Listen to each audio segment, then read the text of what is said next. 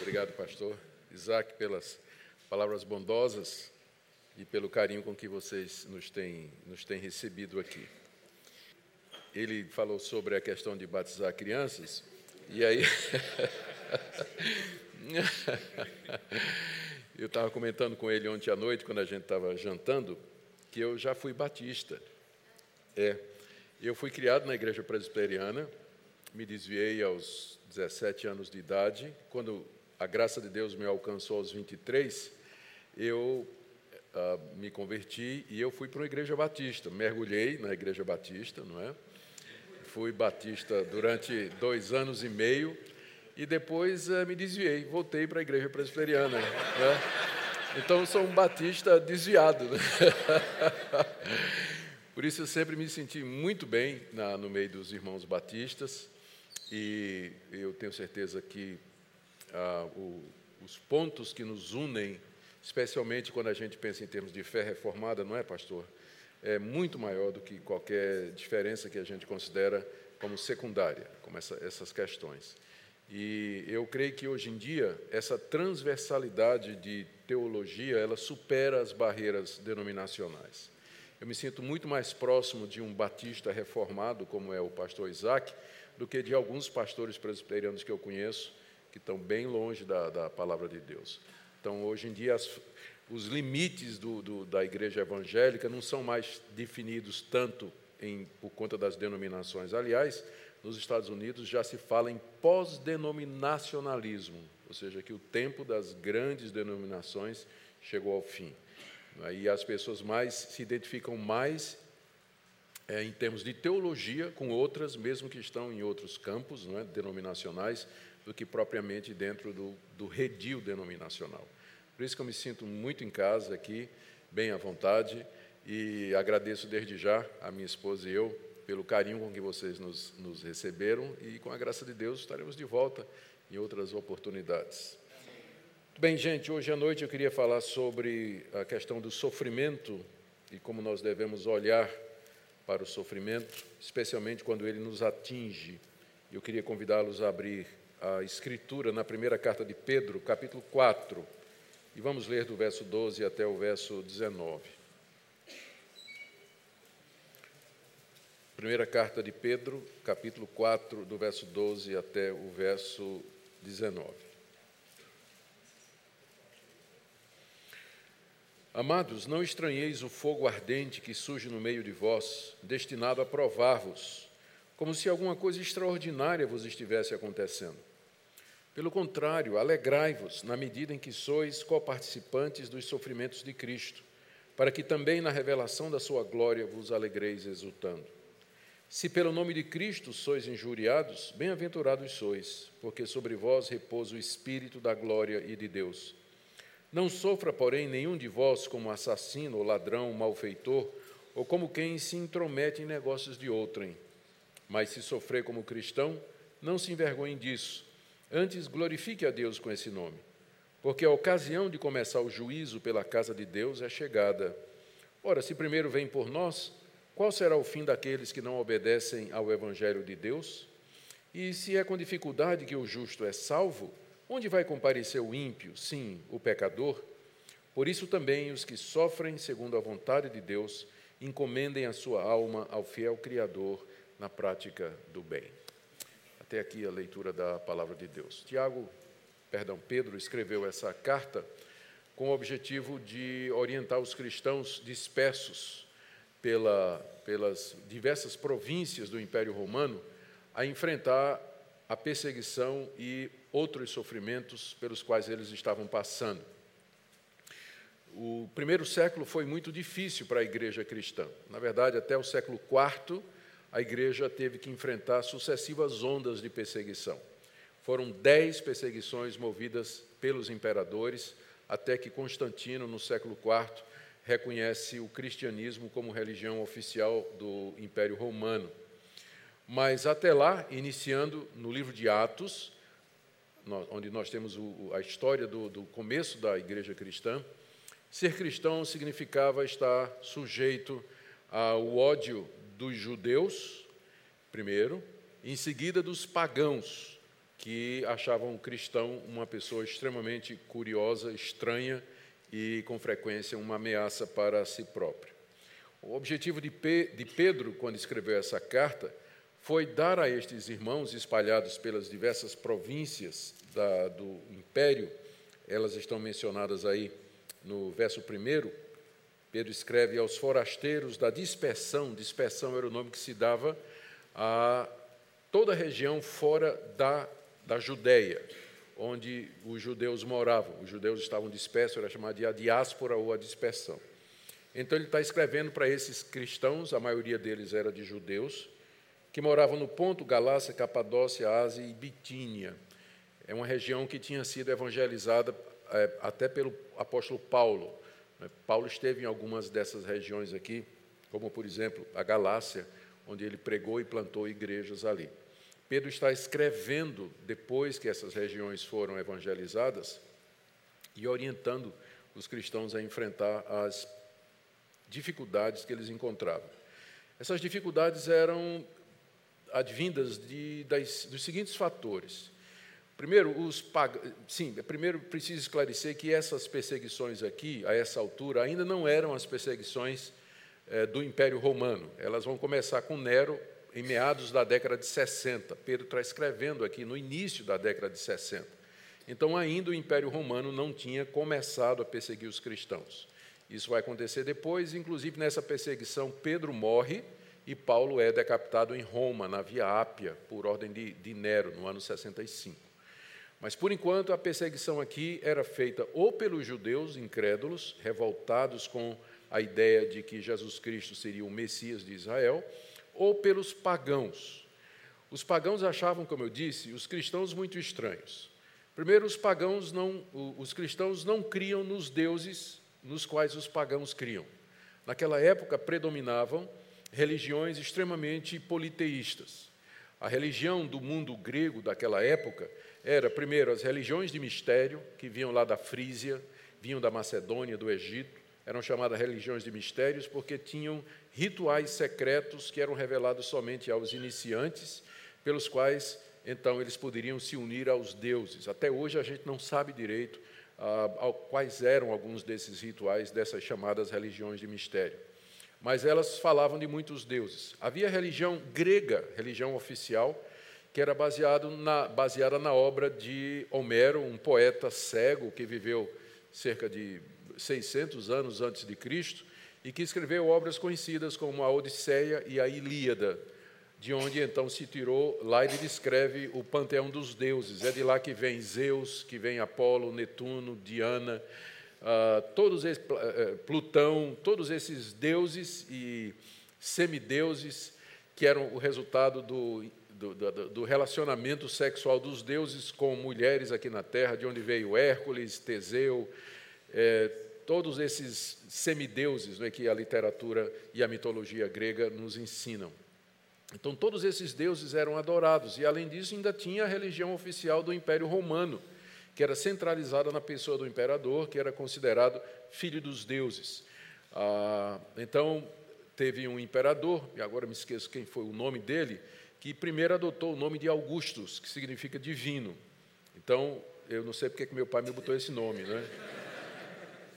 Mas é, é, a partir dessa nomenclatura, Augustus, César, então, os Césares passaram a ser considerados como filhos dos deuses. E eles exigiam culto dos vassalos do Império Romano. Então, em cada uma das principais cidades das províncias romanas havia um templo dedicado a César, ao imperador. E todos os romanos, todos os gregos, todas as nações subjugadas pelo Império Romano prestavam homenagem e adoração ao imperador, que consistia em queimar incenso, fazer uma oferta, um sacrifício de animal ou qualquer coisa semelhante. Os cristãos não fariam isso de jeito nenhum.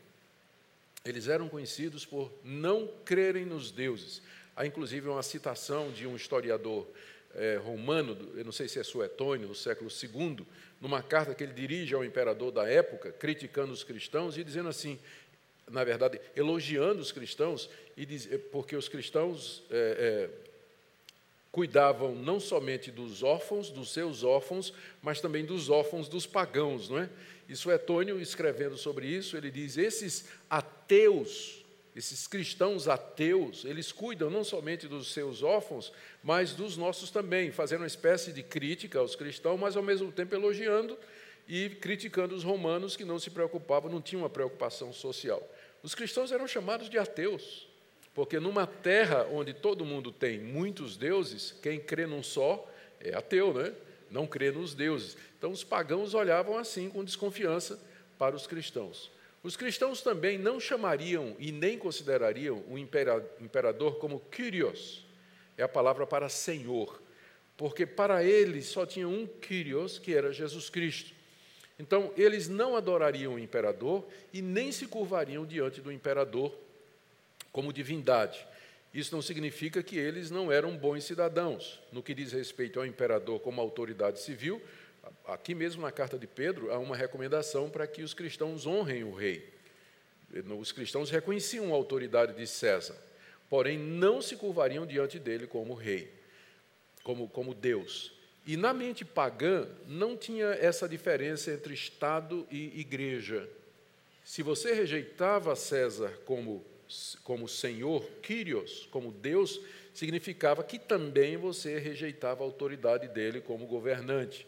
Por isso, os cristãos eram vistos como grupos subversivos, e quando Nero procurou um grupo para responsabilizar pelo incêndio de Roma, os cristãos eram o grupo mais provável porque todo mundo sabia que os cristãos tinham problemas com a aceitação da autoridade do imperador.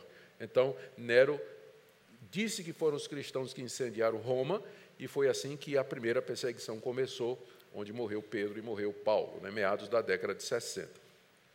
Então, tinha isso aí. Os cristãos também tinham um estilo de vida que destoava da, do paganismo. O paganismo tinha festivais em homenagem a esses deuses, onde se misturava adoração com prostituição.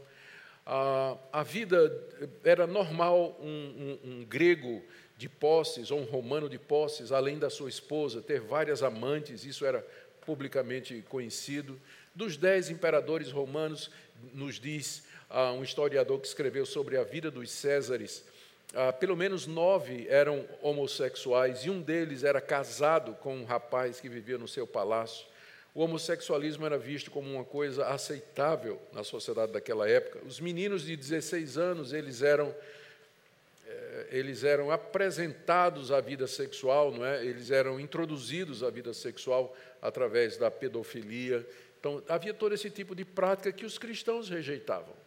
Eles não participavam desses festivais, eles não concorriam com esse tipo de atitude, e a vida dos cristãos era uma condenação silenciosa da maneira de viver pagã do Império Romano, que era tão devasso que pouco tempo depois ele se desmorona internamente né, e não pode resistir à invasão dos bárbaros.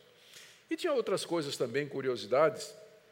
Corria entre os pagãos uma história de que os cristãos eram antropófagos, eram comedores de carne humana, porque uma vez por semana eles se fechavam em algum lugar para comer a carne e beber o sangue de alguém.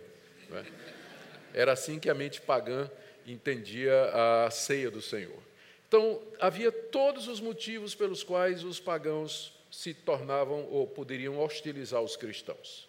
Então, ser cristão no primeiro século tinha um preço a ser pago é, poderia implicar na assédio da polícia local, receber injúrias, calúnias e críticas dos vizinhos, dos colegas de trabalho, ser alijado do convívio da sociedade, ter os seus bens arrestados, às vezes até mesmo prisão e não infrequentemente a morte também, como o livro de Atos nos ensina e nos mostra a morte de Estevão por apedrejamento, é? foi o primeiro mártir.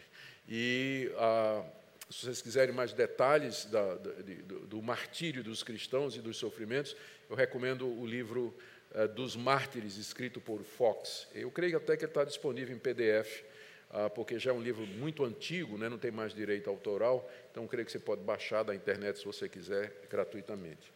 Os meus não, os meus têm direito autoral, então você compra lá fora, em vez de baixar o PDF, não, por favor. É, não, não furtarás. É. Bom, Pedro então escreve essa carta com o objetivo de ajudar esses cristãos a enfrentar o sofrimento advindo primariamente das perseguições e os demais sofrimentos da vida. E eu preciso fazer é, duas observações aqui antes de entrar na interpretação do texto. A primeira é que o texto ele é dirigido para o sofrimento que é decorrente de você ser cristão. Ele está falando do sofrimento que é resultado de você afirmar sua fé e viver a sua fé numa sociedade hostil. É o sofrimento por Cristo. Então, esse é o foco do texto. Né? Ele está voltado para isso. Entretanto, e aqui vem a segunda observação, nós sabemos que os cristãos às vezes sofrem não necessariamente porque eles são cristãos. Sofrimentos, o cristão sofre pelo fato de eles fazer parte de uma raça, a raça humana, que está debaixo do juízo de Deus e, portanto, sujeita a todo tipo de calamidade. Quando vem um tsunami, ele pega a casa do crente e a casa do descrente. Quando tem um surto de febre amarela, morre o crente e morre o descrente. Quando cai um avião, morre o crente e morre o descrente. Quando tem uma crise financeira, quebra a empresa do crente, quebra, quebra a empresa do descrente, quebra a empresa do crente também. Então, há sofrimentos que não são necessariamente porque nós somos cristãos, mas porque nós somos humanos. Fazemos parte de uma raça marcada pelo pecado e sujeita a todo tipo de mal e de todo tipo de sofrimento. Então, por que, que eu estou dizendo isso? É que, embora Pedro tenha escrito essa passagem, tendo em vista primariamente os sofrimentos decorrentes de sermos cristãos, os princípios também se aplicam a esses outros sofrimentos que são decorrentes do fato de nós sermos humanos, pertencermos a uma raça e vivermos num mundo quebrado pelo pecado, onde todo tipo de calamidade, tragédia, começa de Brumadinho, esse problema da Venezuela, essas coisas acontecem como resultado dos erros e das ações dos homens. Há um terceiro tipo de sofrimento que Pedro menciona aqui no texto, mas que é, não é exatamente o que ele tem em mente. Ele diz aqui: não sofra nenhum de vocês é, por por conta dos pecados que vocês cometem. Então, a boa parte dos nossos sofrimentos, ou eu diria, uma parte dos nossos sofrimentos aqui nesse mundo, é resultado das decisões erradas que a gente toma, de escolhas erradas que nós fizemos, palavras impensadas que nós dissemos ou digitamos. E aí vem a reação. Vem a reação. Nós pagamos pelos erros que cometemos. Boa parte do nosso sofrimento é por conta de erros pecados e atitudes erradas que nós tomamos. Embora Pedro não se refira aqui, esse texto não foi escrito para esse tipo de sofrimento, eu acredito que ele pode ter uma aplicação também se nós lembrarmos que, quando nós nos arrependemos, nós reconhecemos os nossos pecados, nós assumimos a responsabilidade pelos nossos erros, estamos dispostos a admitir que o sofrimento é resultado da nossa ação errada, Deus está disposto não somente a perdoar os nossos pecados, mas nos purificar de toda injustiça, a nos livrar, inclusive, de consequências de pecados que nós cometemos. Ele é tão misericordioso que, com frequência, não sempre, mas com frequência, ele não somente perdoa, mas ele nos livra das consequências dos nossos atos.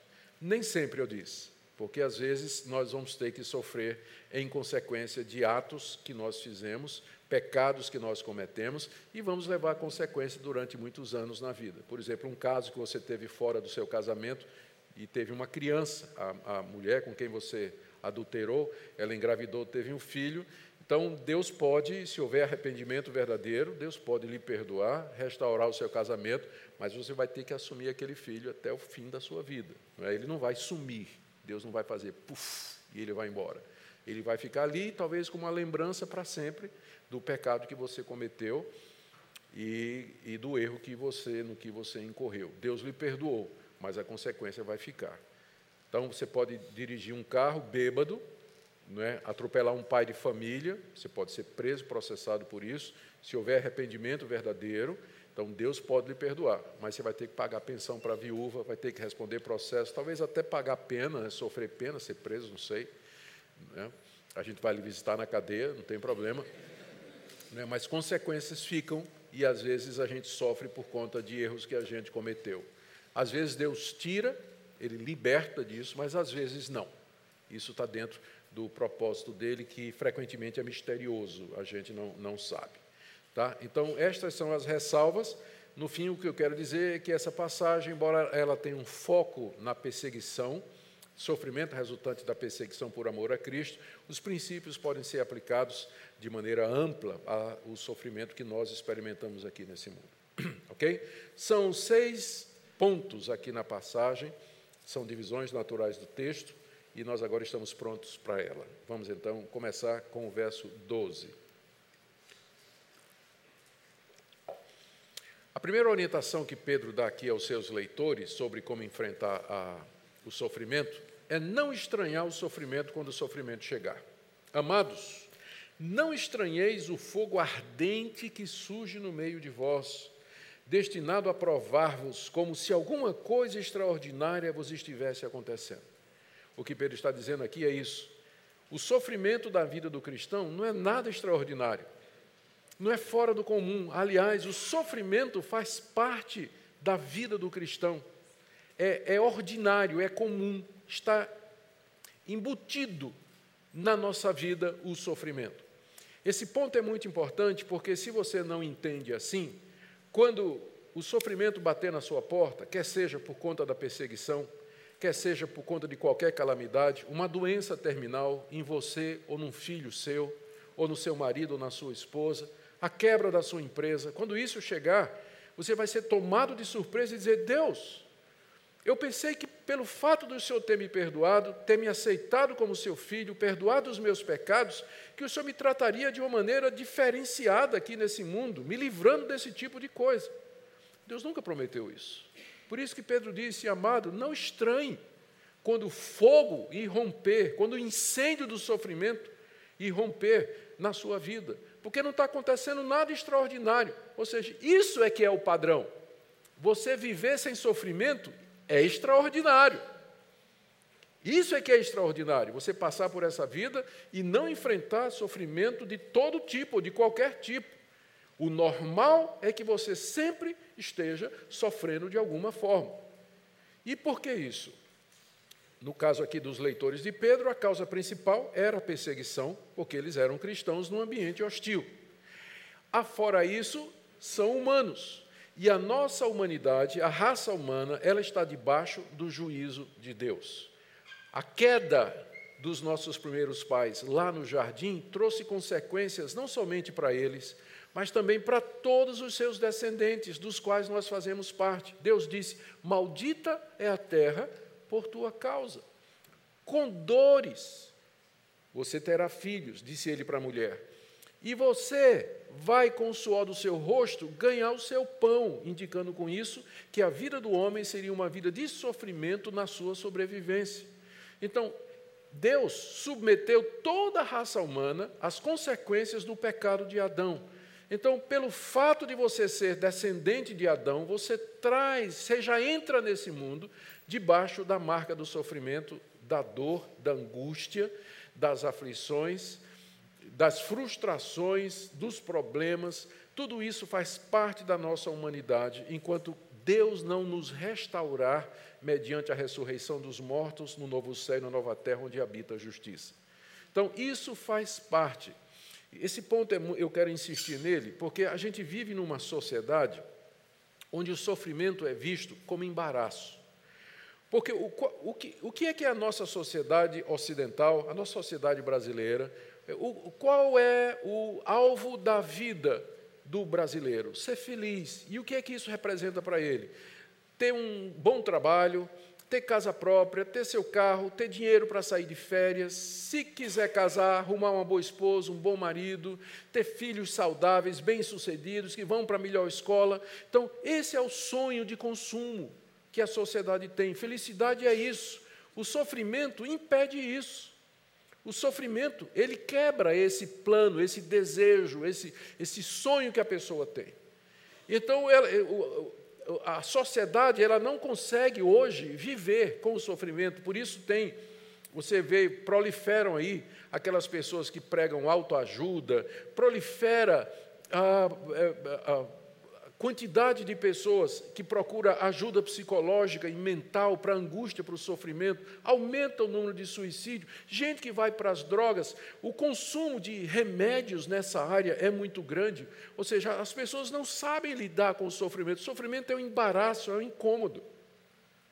E às vezes até na igreja. Por que, vocês acham que essas igrejas aí, elas prosperam, as neopentecostais? Exatamente porque a pegada delas é o seguinte: você sabe como é que a Universal é chamada na, no mundo de fala latina?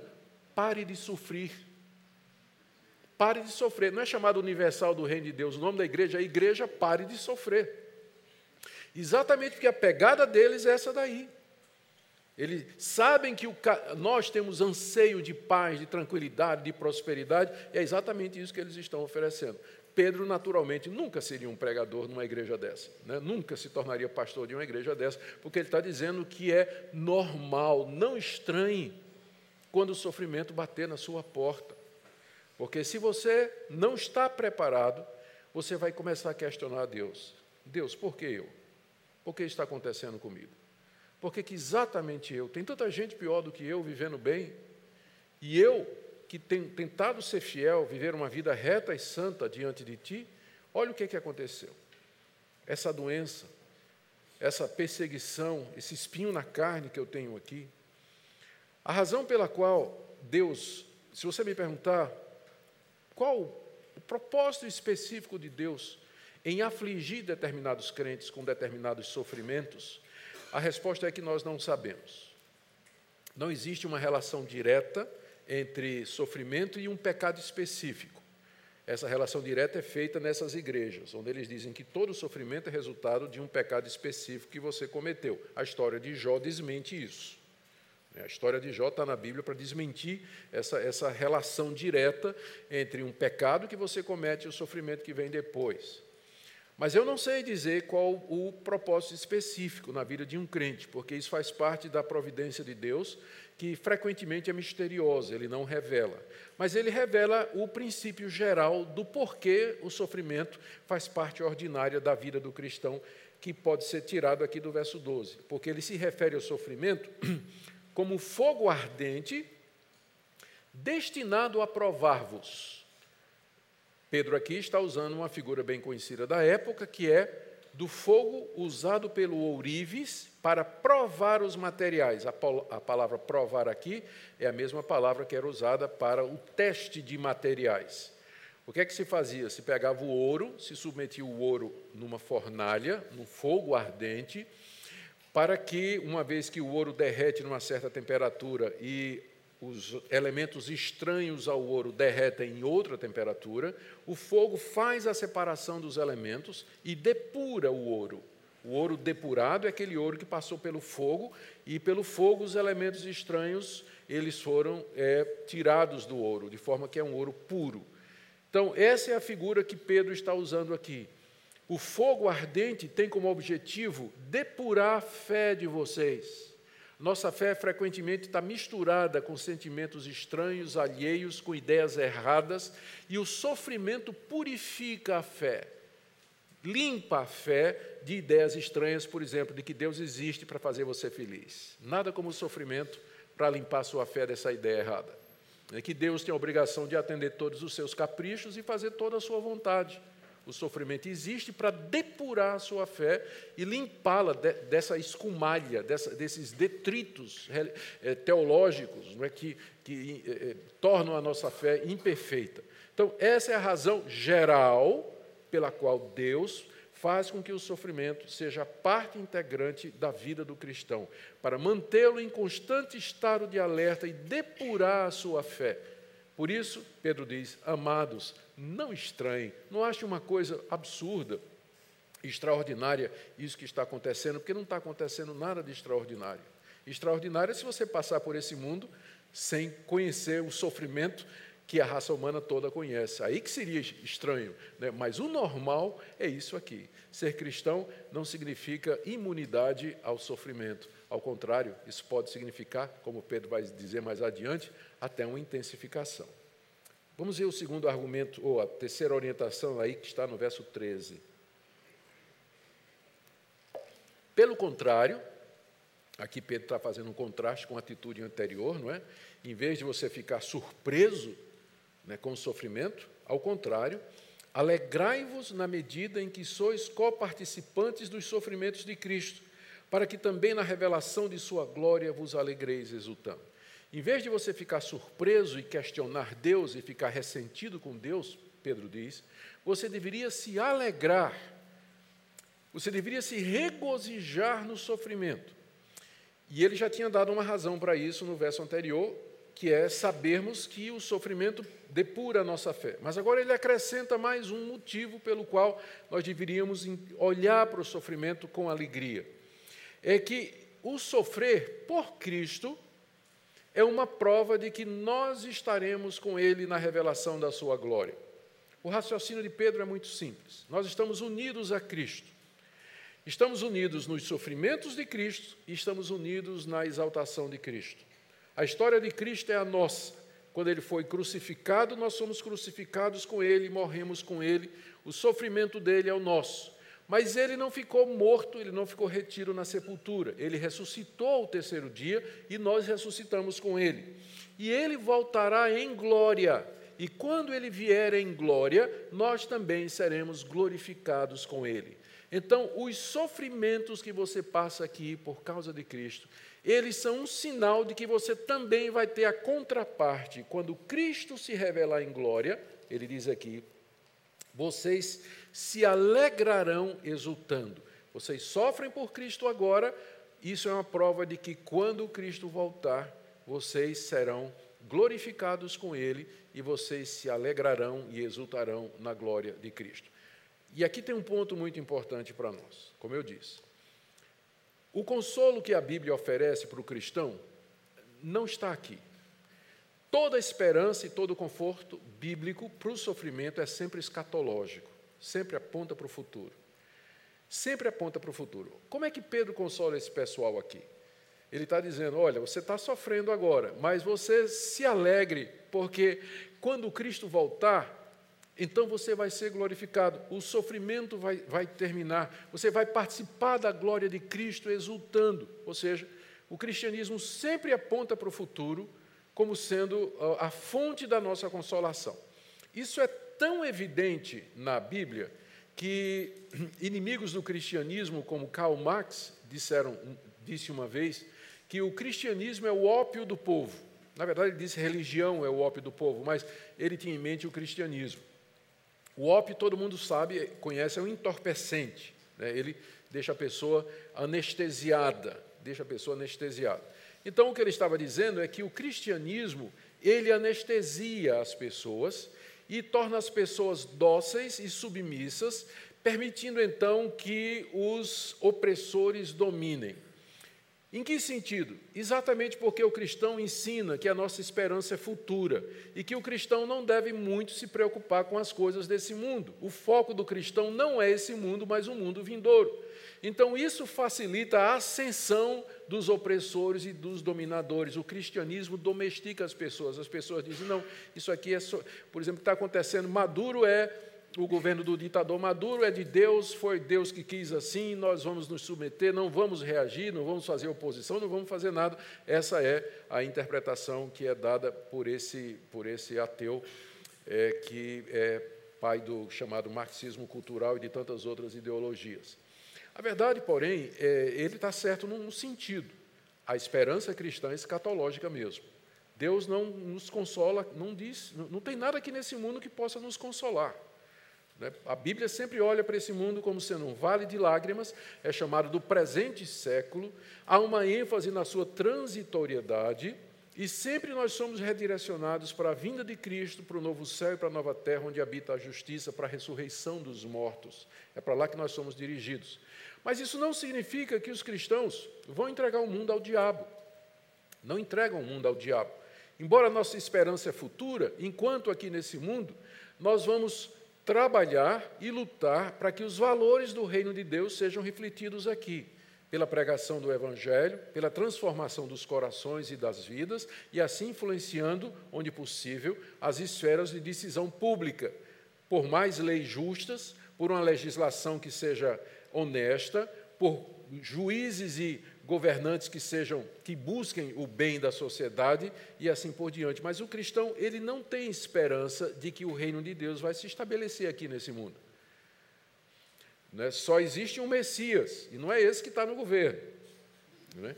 Então, muita gente coloca esperanças. Sim, eu, eu acompanhei a euforia dos evangélicos né, quando, quando Jair Bolsonaro foi eleito. Não vou dizer que eu não gostei também, mas eu, eu, eu sei que não é. Eu sei que não é por aí. Não, não, não é, a gente sabe que o problema do Brasil é muito mais profundo do que simplesmente essa, essa orientação política agora mais à, à direita, não é? do que qualquer outra coisa. Então, nossa expectativa não está aqui nesse mundo. Nós vamos lutar? Vamos sim. Vamos fazer o possível para influenciar? Vamos sim, mas a nossa esperança está no céu, está na glória, está no futuro. Por isso, Pedro está dizendo aqui: irmãos, vocês se alegrem, porque se vocês sofrem agora por causa de Cristo, isso é sinal de que vocês pertencem a Cristo e que quando Cristo se manifestar, vocês também experimentarão aquela glória. Alegrai-vos na medida em que sois coparticipantes dos sofrimentos de Cristo para que também na revelação da sua glória os alegreis exultando. Essa é a segunda orientação que Pedro dá para aqueles cristãos. Primeira é: não estranhe o sofrimento, porque ele faz parte do propósito de Deus para depurar sua fé, como fogo prova o ouro. Segunda orientação: os sofrimentos que vocês estão passando aqui são só uma confirmação da glória da qual vocês vão participar quando Cristo se revelar. Terceira orientação, no verso 14. Se pelo nome de Cristo sois injuriados, bem-aventurados sois, porque sobre vós repousa o Espírito da glória e de Deus. Uma das maneiras que os cristãos eram perseguidos na época de, de Pedro era através da agressão verbal. Era essa perseguição verbal, as injúrias que são referidas aqui. Se vocês, pelo nome de Cristo, sois injuriados. Injuriar alguém é insultar alguém, é se dirigir a alguém de maneira pejorativa, caluniar o nome daquela pessoa, agredir aquela pessoa com palavras. E às vezes isso dói mais do que uma agressão física, é? a agressão moral, o assédio moral. Se vocês estão sendo assediados moralmente através das palavras dos pagãos, dos seus vizinhos, do seu chefe no trabalho, porque você é crente, então Pedro diz aqui: na verdade você é bem-aventurado. Ele está refletindo as palavras de Jesus quando Jesus Cristo disse: Bem-aventurados sois vós, quando mentindo disserem todo mal contra vós por minha causa. Pedro está refletindo essas palavras de Jesus. Enquanto que os homens vão injuriar vocês, porque vocês são cristãos, na verdade Deus está bendizendo vocês. O contraste aqui é entre a injúria dos homens e a bênção de Deus. Se vocês são injuriados, bem-aventurados. Se vocês são mal falados, vocês são bem falados por Deus. E isso deveria ser uma fonte de conforto para nós. E ele explica por quê. Olha aí o final do verso 14. Pois sobre vós repousa o Espírito da glória e de Deus. Aqui tem várias figuras misturadas nessa expressão de Pedro. A primeira é a referência ao Espírito Santo como sendo o Espírito da glória e de Deus, cuja tradução pode ser o Espírito do Deus glorioso é, ou, ou glorioso Espírito de Deus, pode ser traduzido assim. De qualquer forma, a referência parece ser aqueles episódios do Antigo Testamento em que a glória de Deus repousava sobre ou tabernáculo ou templo. Nós conhecemos esses episódios.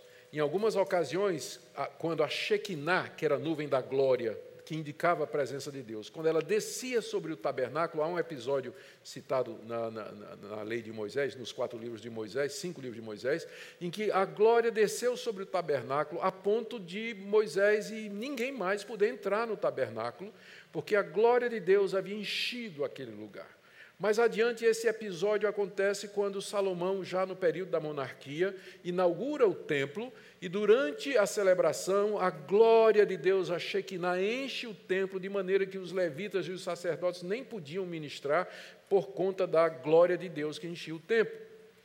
A palavra repousa que Pedro está usando aqui é a mesma palavra que aparece lá nos evangelhos, quando diz que durante o batismo de Jesus, os céus se abriram e o Espírito de Deus veio e repousou sobre ele. repousou, o Espírito da glória de Deus. O que, é que essas figuras nos dizem? O cristão, ele é alguém sobre quem repousa o Espírito da glória e de Deus. Se o Espírito da glória e de Deus, que é o Espírito que reflete a glória de Deus conforme o Antigo Testamento, e é o mesmo Espírito que repousou sobre Jesus, se ele está sobre você, você vai ser perseguido. Não tem como não ser. Você vai ser perseguido, por isso que você é bem-aventurado. Agora a gente pode entender o versículo todo. Se você é, se pelo nome de Cristo você é injuriado, você é bem-aventurado, porque isso é uma prova de que o Espírito da glória de Deus repousa sobre você. A gente fala muito de avivamento. Quando a gente toca na palavra avivamento, os olhos dos crentes sempre, chega brilha, né? Quem é que não quer ser cheio do Espírito Santo, né? conhecer ah, Deus mais de perto, viver momentos de glória aqui nesse mundo, muitas conversões, transformação de crentes, sociedades mudadas. Era isso que aconteceu nos grandes avivamentos históricos e nos avivamentos bíblicos também. Mas tem uma dimensão do avivamento que pouco se fala. Se o Espírito da glória de Deus vier encher esse lugar, com certeza vocês serão perseguidos.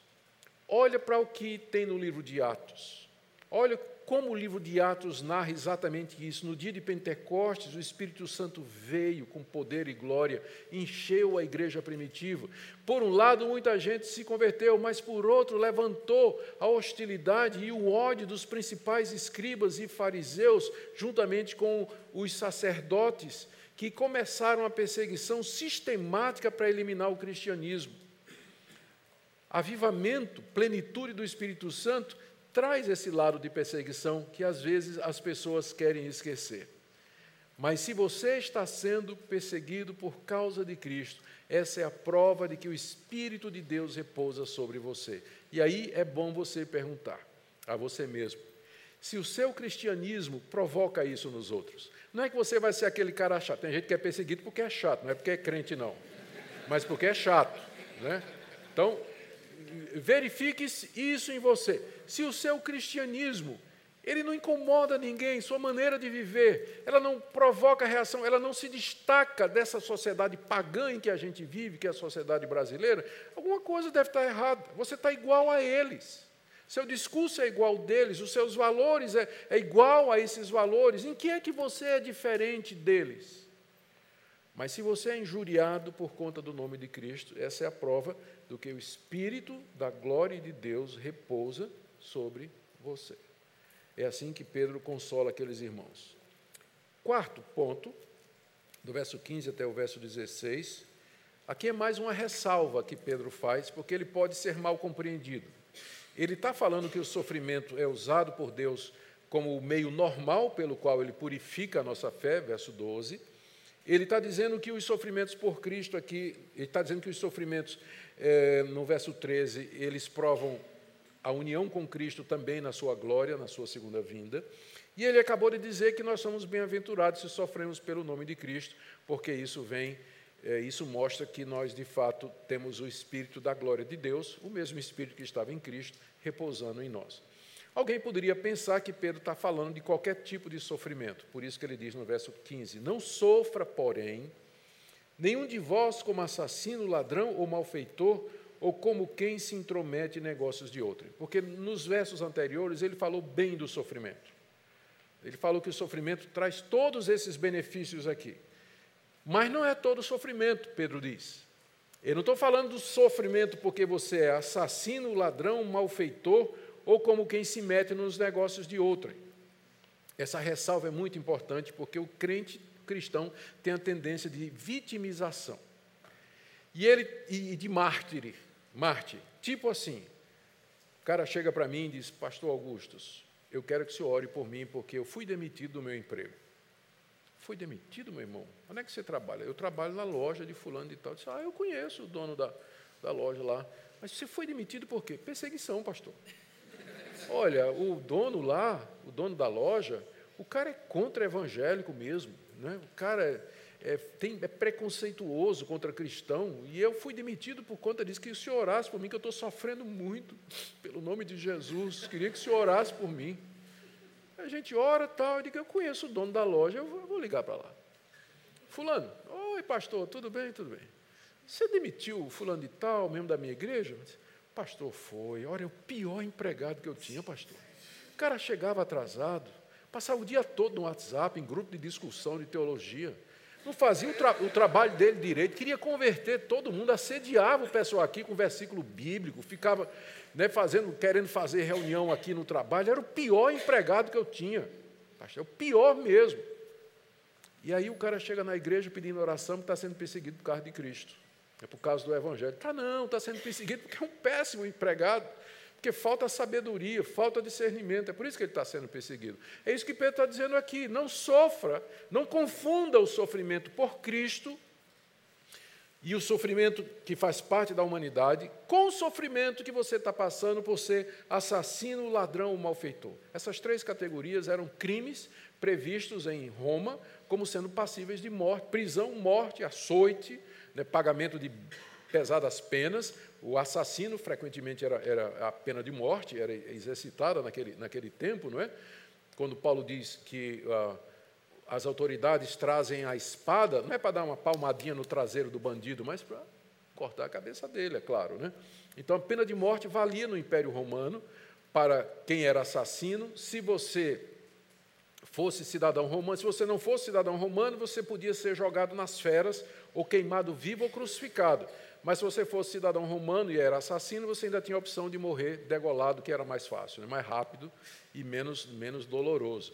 Ladrões também tinham penas pesadas contra eles, e malfeitor é um nome, é uma, uma categoria mais rápida, é mais ampla, que envolve toda uma série de delitos, todos previstos em lei. Então Paulo diz: se você está sofrendo porque você quebrou a lei, você é um infrator da lei. Pedro está dizendo, né? Que se você é um infrator da lei, então não confunda com o sofrimento por conta de Cristo. E não se faça vítima por conta disso. Como eu disse no início, existe solução, que é o arrependimento, mudança de vida, você colocar as coisas em ordem e Deus pode transformar esse sofrimento num sofrimento terapêutico, saudável, bom para a sua alma, para curar você, para fazer você crescer. Mas aí você está dizendo, pastor, eu estou livre, ó, porque não sou assassino, não sou ladrão, malfeitor. Mas espera aí, a lista não acabou, não. Ou como quem se mete na vida dos outros. O povinho para se meter na vida dos outros é o povo evangélico, não é?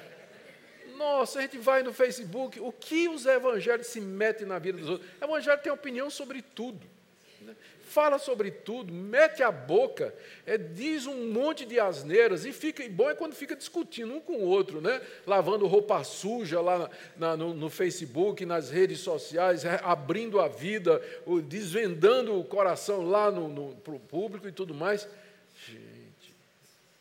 E aí vem as reações, aí começa a vir os comentários, né? gente bloqueando, gente falando, insultando e tudo, aí vai para o pastor. Pastor, estou sendo perseguido nas redes sociais. Ah, meu irmão. Você vive se metendo na vida dos outros, né? Não é da sua conta, a vida dos outros. Não é? Cada um dá. Deus nos deu a vida, eu vi isso num caminhão, né? Deus deu a vida para que cada um cuidasse da sua, né? Eu vi isso na traseira de um caminhão. Se mete na vida dos outros, intromete na vida dos outros. Então, essa é uma das causas dos sofrimentos também. Não sofra como quem se mete na vida dos outros. Não quer dizer que nós, assim, vamos fechar os olhos para todo tipo de coisa errada que o nosso próximo fizer. Há um sistema, há um procedimento. Se você viu o seu irmão em pecado, está lá em Mateus 18, vai conversar com ele, particularmente, antes de colocar no Facebook, para todo mundo saber. Depois, se ele não te ouvir, você vai com duas ou três pessoas. Finalmente, você vai dizer para a igreja, para o presbitério. Se ele não viu o presbitério, ele vai ser excluído da igreja. Então, tem todo um processo que Jesus instrumentalizou em Mateus 18 para você lidar com o erro na vida dos outros. Mas se meter, publicar, expor, sem seguir esses passos, você vai atrair sofrimento para você. E isso não é sofrimento cristão, é sofrimento de uma atitude ímpia, de uma atitude pagã. Então, não sofra como sendo alguém que está fazendo uma coisa errada. Mas, verso 16: se sofrer como cristão, não se envergonhe disso. Antes glorifique a Deus com esse nome. Se você está sofrendo por ser cristão, não tenha vergonha disso. Você, jovem, lá na universidade ou no trabalho, não tenha vergonha de você dizer, eu sou virgem. Não tenha vergonha, não. O pessoal vai zoar. Vai zoar de você. Mas você diga assim: Deus, graças te dou pelo privilégio de sofrer pelos valores de Cristo. Lá na sala de aula, quando o professor começar a cair em cima de você, porque você diz esse negócio de evolução tem um problema sério, porque ele vai de encontro àquilo que está no livro de Gênesis, que Deus criou o mundo do nada. E aí a turma vai cair em cima de você, vai zombar do evangelho, e se o professor de física souber que você é cristão, evangélico, ele vai marcar você o ano todo, o curso todo. Não tenha vergonha disso. Glorifique a Deus por isso. Você, é moça, não precisa ter vergonha de dizer, eu sou virgem. Eu sigo os padrões do Evangelho. Eu sigo o que Cristo me ensinou a respeito do casamento. Não tenha vergonha disso. Hoje em dia, os jovens ficam com vergonha, né? Eles querem ser aceitos, querem participar e eles sabem que se seguir o cristianismo na sua pureza e como o Senhor Jesus nos ensinou, eles vão sofrer retaliação, vão ser excluídos, vão ser hostilizados, vai ter gente falando, mas a orientação é essa: é melhor você sofrer como cristão do que você sofrer como adúltero, imoral, pornográfico, gente que sai com todo mundo, Maria vai com as outras e tudo mais. Se você sofrer como cristão, não se envergonhe disso. Pelo contrário, diga a Deus que privilégio que eu posso sofrer como cristão. Vamos para a quinta recomendação, está aí do verso 17 a 18 e é uma orientação surpreendente que Pedro dá aqui. Porque a ocasião de começar o juízo pela casa de Deus é chegada. Ora, se primeiro vem por nós, qual será o fim daqueles que não obedecem ao Evangelho de Deus? E se é com dificuldade que o injusto é salvo, onde vai comparecer o ímpio? Sim, o pecador. Eu vou tomar um copinho d'água antes de falar desse aqui.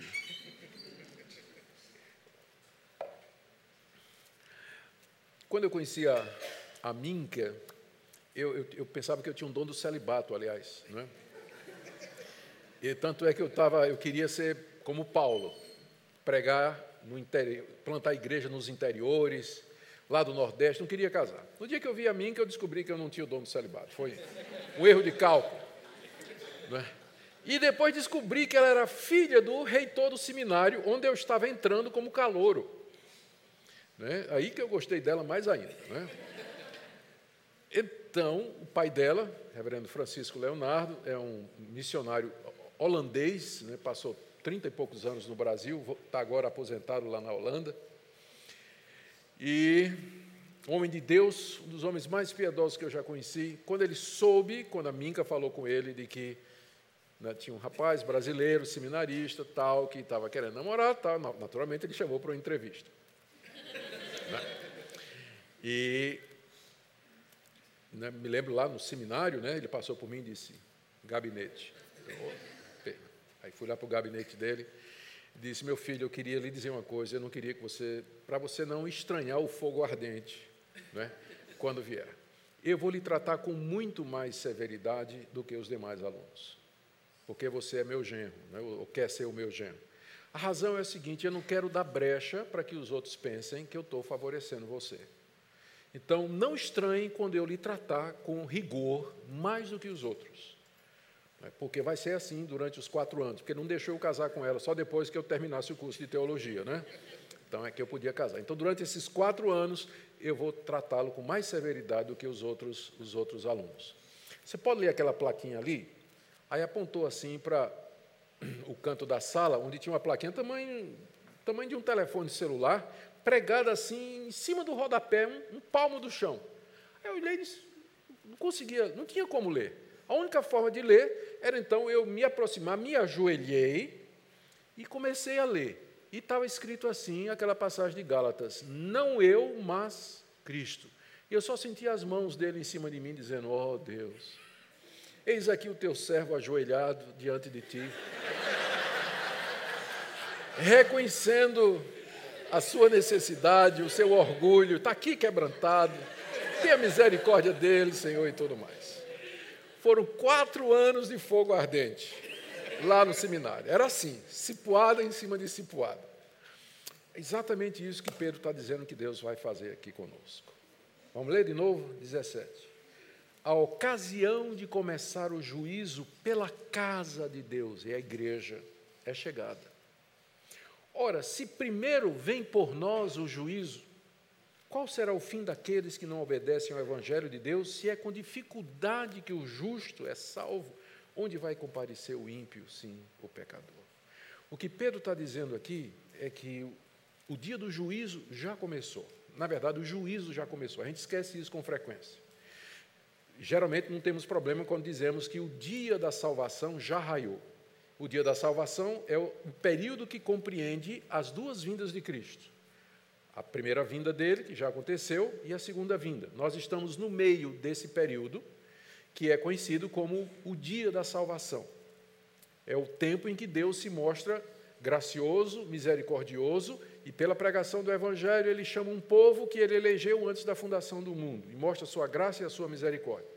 O que nós esquecemos é que também o juízo já começou. A gente fala sempre no dia do juízo final como se Deus não estivesse já julgando e condenando e executando a condenação aqui nesse mundo. A gente se refere a isso como os juízos temporais de Deus. O juízo eterno é o inferno.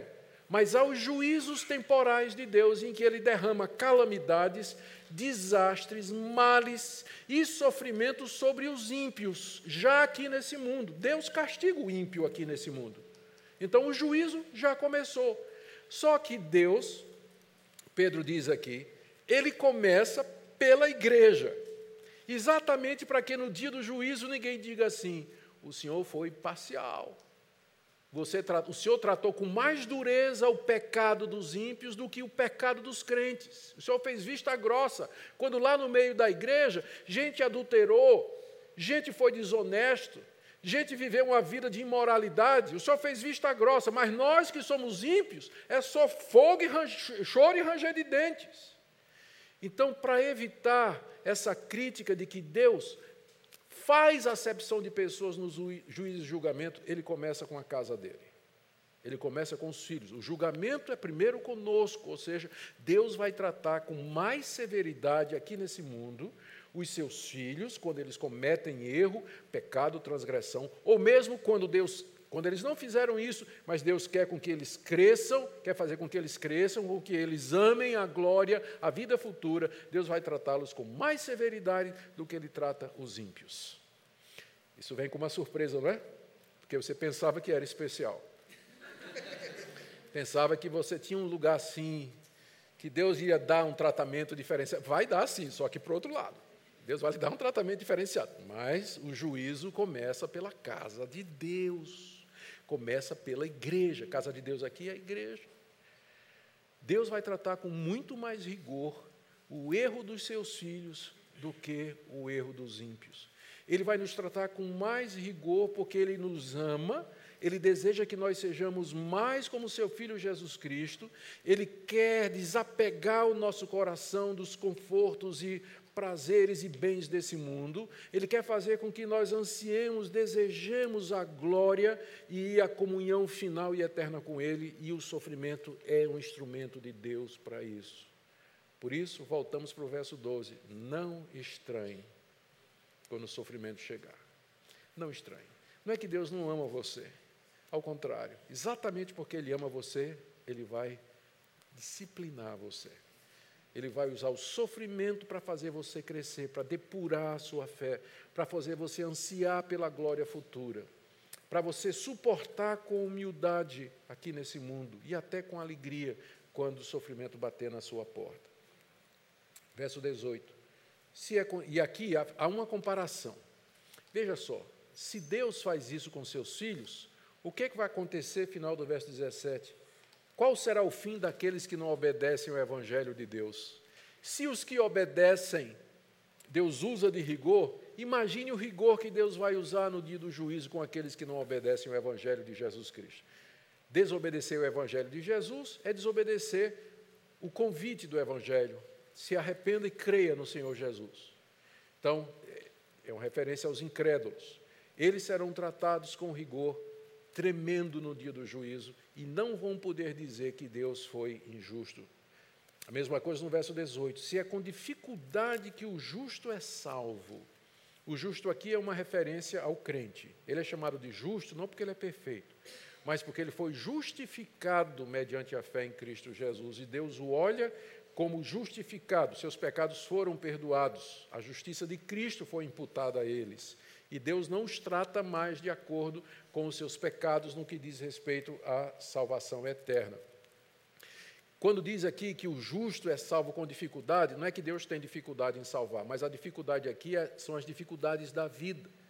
O justo ele é salvo num caminho difícil.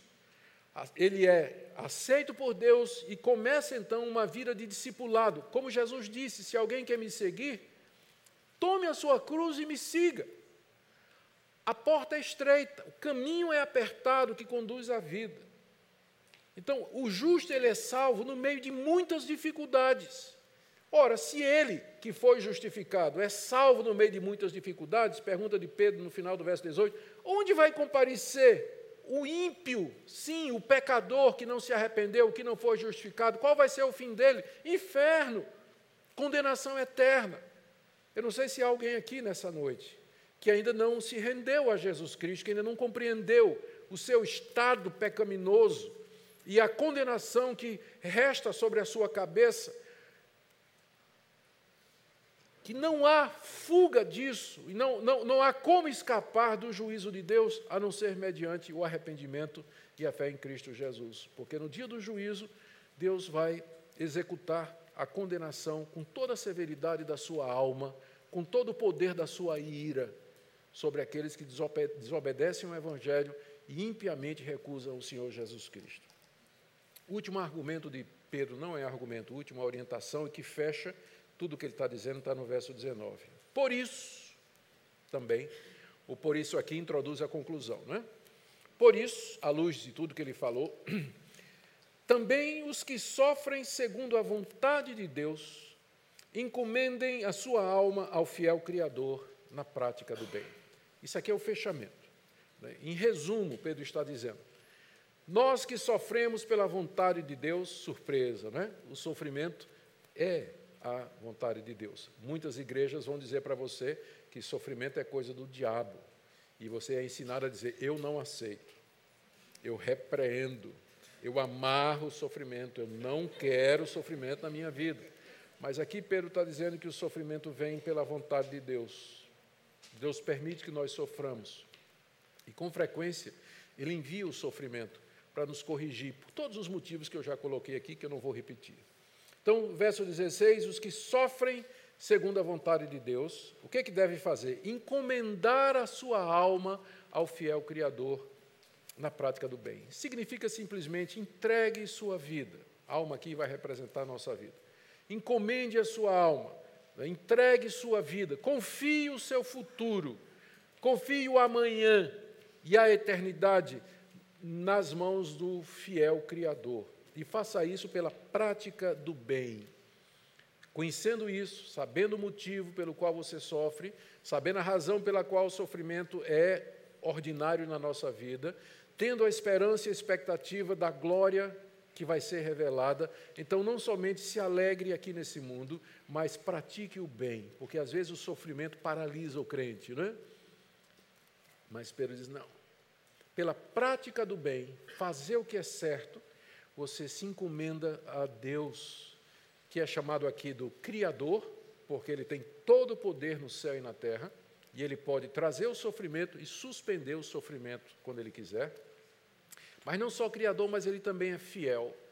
Ele tem um pacto conosco, Ele tem uma aliança conosco. Nessa aliança, Ele promete ser o nosso Deus e nos dar a vida eterna. Ele promete nos pastorear e nos guiar na mediação de Jesus Cristo até o novo céu e a nova terra.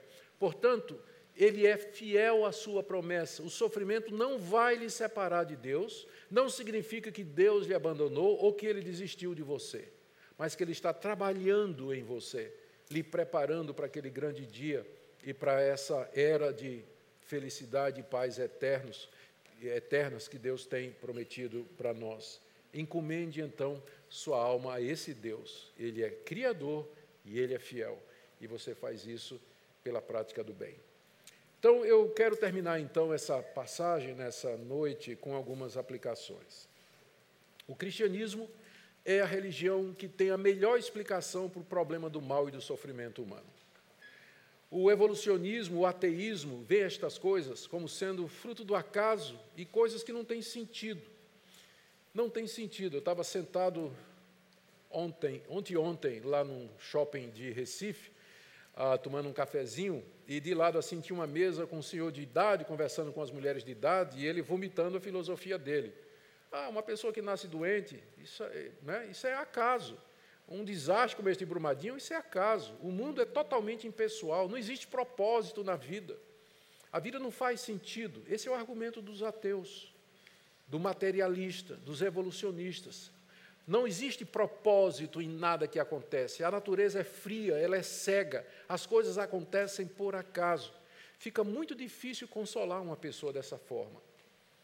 Essa visão de mundo não traz nenhum conforto, porque deixa de explicar a grande questão que nunca cala na alma humana: por quê? Por quê? Essa é a grande pergunta. O homem sempre quer saber por quê. Ele não quer saber tanto como, quando, mas o porquê ele quer saber. Nós somos pessoas que fazem essa pergunta. O ateísmo não tem resposta. Ele diz: não existe razão, não existe propósito. A vida impessoal, é cega. E, portanto, também não tem ética, não tem moral e não tem referencial, que é a conclusão do ateísmo, do materialismo e do evolucionismo. Mas o cristianismo tem a resposta do porquê. Ele diz que existe um Deus bondoso, todo-poderoso, que criou o mundo com o propósito, com uma definição e um alvo criou o ser humano da mesma razão, para o mesmo motivo. O pecado entra no mundo, desfigura a criação, desfigura o homem feito à sua imagem e semelhança. Deus envia o seu filho para redimir a criação, redimir a raça humana e prepara para ele a glória na restauração final de todas as coisas. Isso nos dá a resposta do porquê do mal no mundo, porquê que o justo sofre por que, que o crente sofre? Por que, que desastres como esse acontecem em Brumadinho? Por que, que problemas como esse acontecem na Venezuela? Por que, que as nações se levantam? Há um Deus que está seguindo um propósito e um plano. Nós nem sempre lhe conhecemos os desígnios, porque frequentemente são secretos, mas a sua revelação escrita mapeia as razões pelas quais ele permite que estas coisas aconteçam. Então, o cristão ele tem consolo, ele tem resposta aqui nesse mundo. Ele sabe como as coisas começaram, o porquê delas acontecerem e para onde o mundo se encaminha. Isso dá sentido para nós, isso traz consolo, traz esperança no meio do sofrimento, no meio da angústia, da dor e de todas as coisas que nos acometem. E eu queria que nessa noite você saísse daqui consolado, com essa visão de mundo, que é a visão que a Escritura nos apresenta. Que você olhasse para os sofrimentos da sua vida dessa perspectiva Talvez você esteja ressentido com Deus, ou ressentida com Deus, magoado ou magoada com Deus, por alguma coisa que aconteceu na sua vida e que você acha que não foi justo, ou que você não compreende, ou que você acha que não é, não deveria ter sido assim. E eu, eu quero dizer que eu não, eu não tenho a resposta para o sofrimento particular que você está passando, porque com frequência Deus não nos revela isso. Mas eu sei por que Deus permite que o seu povo, a sua casa, sofra. Esses essas razões estão expostas aqui na Escritura com muita clareza, e eu espero que você encontre conforto nisso, mesmo que não tenha respostas específicas, mas você sabe que Deus é sábio, justo e verdadeiro, que Ele lhe ama, que Ele é fiel, e que nele não há injustiça, e que Ele não lhe trata com injustiça, que Ele não tira de você aquilo que você tem direito em Cristo Jesus e que, embora a gente não entenda o projeto dele, o que está acontecendo agora, um dia você haverá de compreender. E você vai justificar a Deus e vai dizer: de fato, Senhor, naquela época eu não podia entender, mas agora eu olho para trás e vejo a sabedoria dos teus caminhos, o amor da tua providência e o cuidado que o Senhor tem para comigo. Amém? Vamos orar. Obrigado, Senhor, pela tua palavra que nos revela essas coisas tão profundas, que nos dão condição de ter uma visão do mundo, da dor, do sofrimento e do mal que existe. Nós pedimos consolo para nós, nós que sofremos, sofremos por causa dos filhos, sofremos por causa da nossa saúde, sofremos por causa dos irmãos e amigos, sofremos por conta do nosso negócio, do nosso ganha-pão, da nossa sobrevivência, são tantas coisas, mas tu és o Deus consolador. Consola-nos com tua palavra, consola-nos com a certeza e a expectativa da vinda do Senhor Jesus, o príncipe da paz, quando então nós reinaremos com ele no mundo onde o mal foi abolido definitivamente e quando o Senhor enxugará dos olhos toda lágrima. É o que nós pedimos em nome de Jesus. Amém. Deus abençoe vocês, irmãos. Obrigado.